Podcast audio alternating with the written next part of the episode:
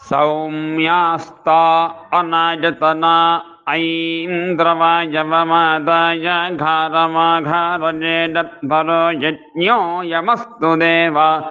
ओषधीभ्यः पशवे no जनाय विश्वस्मै। भूतायाध्वरोऽसि सपिन्वस्वकृतवद्देव सोमेति सौम्या। एव तदाहुतिराजतनवटीः करोत्याजतनवन् भवति य एवं वेदाथो द्यावा पृथिवी एव कृतेन व्युनक्ति ते व्युत्ते। उपजीवनीये भवत उपजीवनीयो भवति।